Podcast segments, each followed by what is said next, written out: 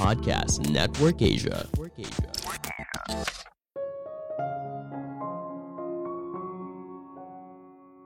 Hidupmu adalah milikmu sendiri. Jangan jalani hidup sesuai yang orang lain inginkan. Halo semuanya, nama saya Michael. Selamat datang di podcast saya, Sikutu Buku.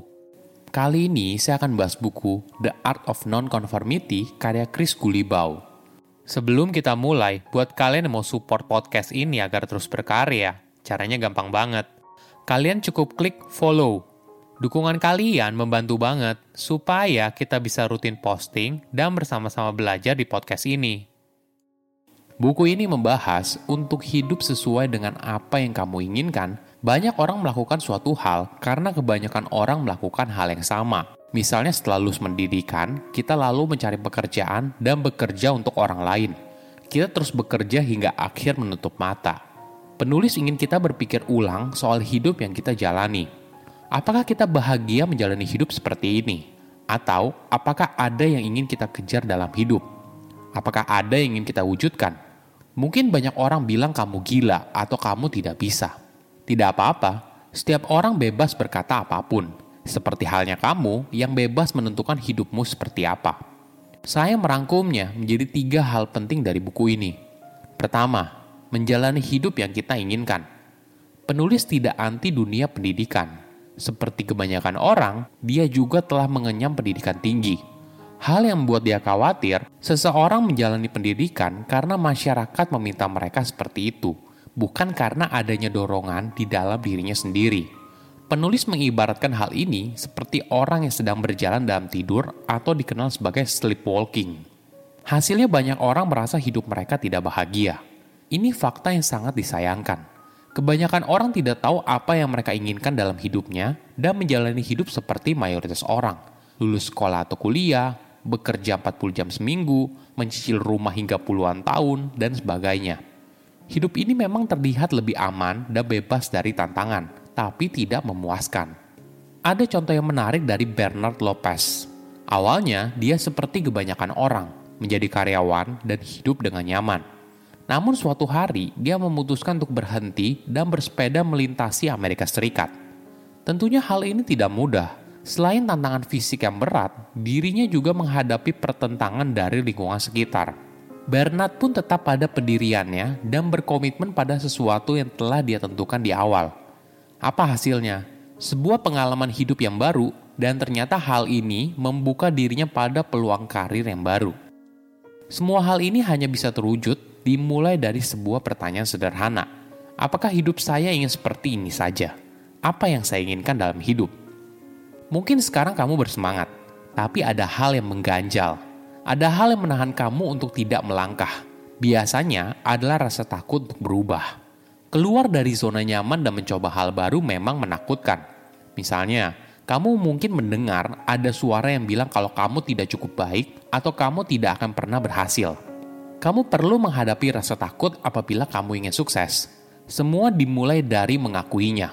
Kamu mengakui kalau rasa takut ini ada dan perlu kamu hadapi. Ada kisah menarik dari Sloan Baron, seorang pekerja amal yang berusia pertengahan 20-an di Amerika Serikat. Walaupun dia merasa takut pada komitmen awalnya, namun Sloan memutuskan untuk keluar dari pekerjaannya dan menjadi sukarelawan dari sebuah organisasi non-profit. Hal ini lalu membawa dia ke Filipina untuk melakukan pekerjaan yang bermakna bagi dirinya. Perubahan karir ini awalnya membutuhkan dia untuk mengakui ketakutan di dalam dirinya dan mengubahnya ke arah yang positif. Kedua, Jangan biarkan orang lain menghentikanmu. Dalam hidup, kamu pasti menemukan orang yang secara sadar ataupun tidak menghalangi kamu dalam mengejar apa yang kamu inginkan. Mungkin mereka mengatakan kalau kamu tidak bisa, hal ini tidak masuk akal, dan sebagainya.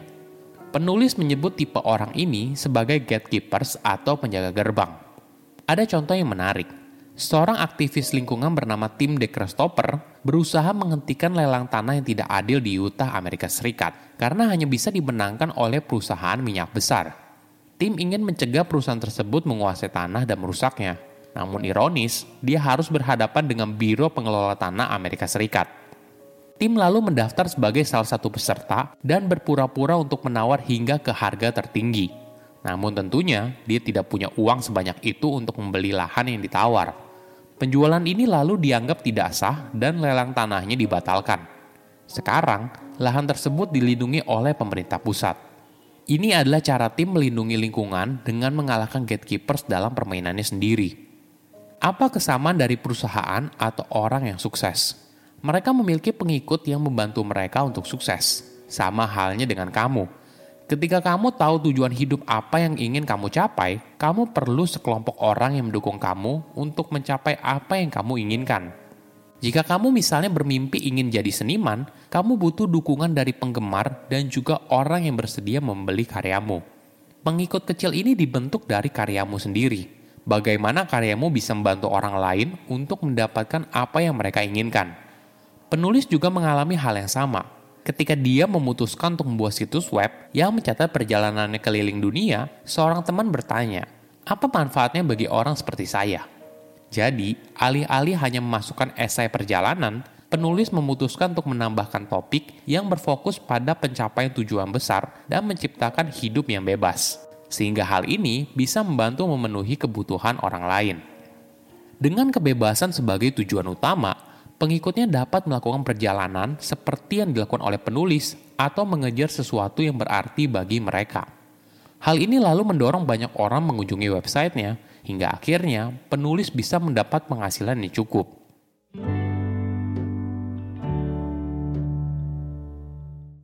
Ketiga, warisan untuk dunia. Apa yang kamu inginkan dari hidup ini? Apa yang dapat kamu tawarkan kepada dunia yang tidak dapat diberikan oleh orang lain?